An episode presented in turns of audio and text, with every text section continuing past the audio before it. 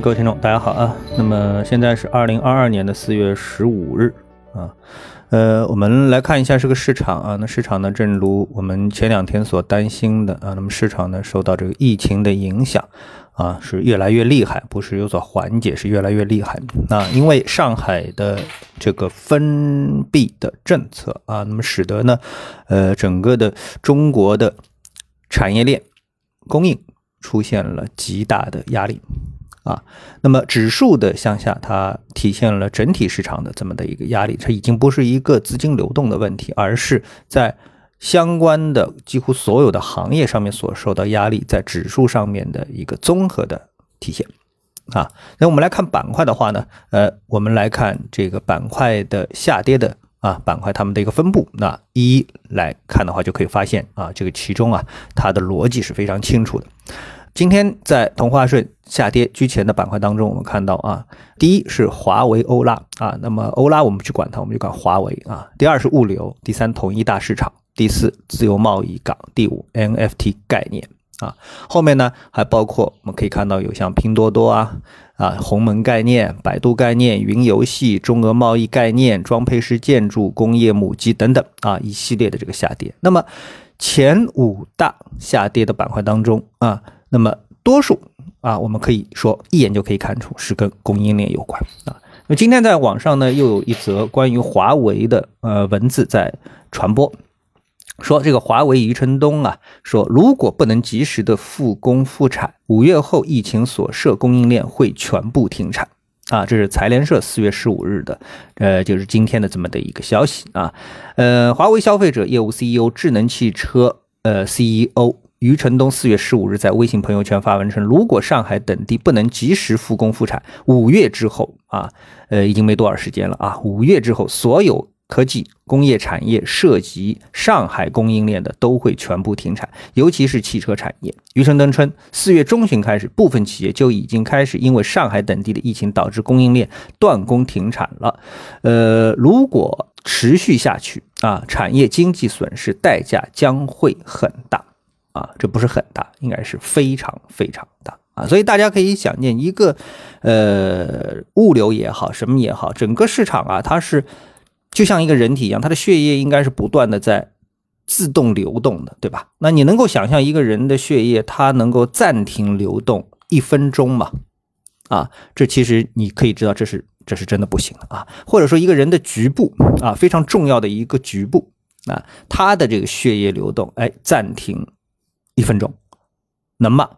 啊，这个需要非常高超的这种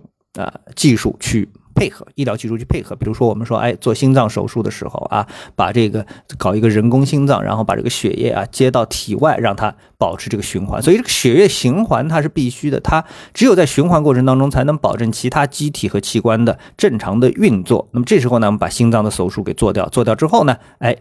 这个心脏正常了，重新把它这个管子接回去啊，让这个心脏的功能呢继续能够啊这个延续下去啊等等。啊，所以呢，这个血液的循环对人体来说，它就是一个非常重要的一个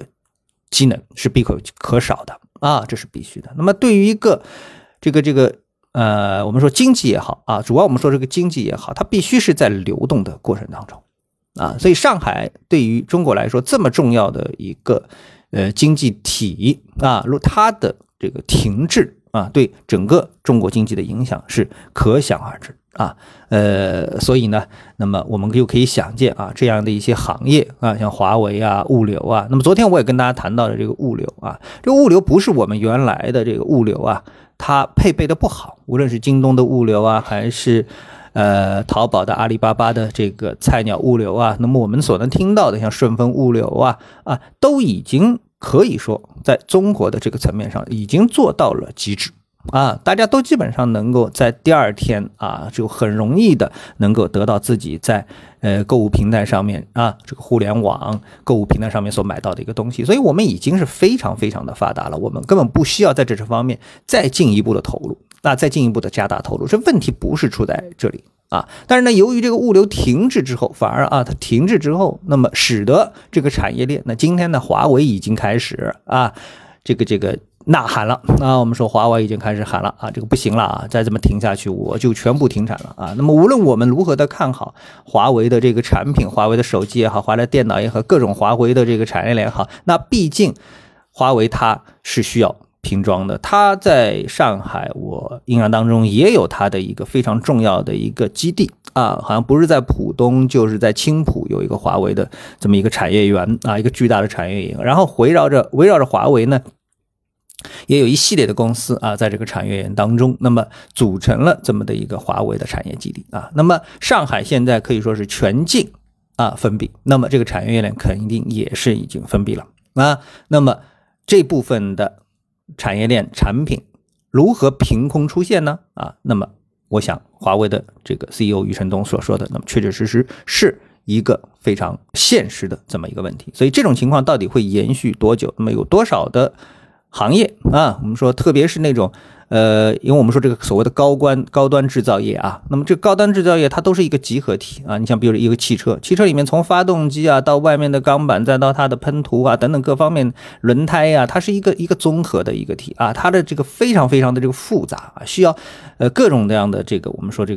个供应商来最后拼凑出啊这么的一个汽车啊。所以当中只要少掉一部分，就像我们以前说的啊，如果美国人不给芯片，或者某一个芯片卡住了，那你可能这个计算机啊，或者是哪一样的东西它就造不出来了啊。更何况我们现在是相当多的产业链同时处于停滞的一个状态，库存用完了啊，甚至于在拼装这个最终产品的啊这个车间也好，企业也好，它也是处于一个停滞的状态，那么啊整个大家就停止了啊，那就是停下来了，人家核心就是停下来了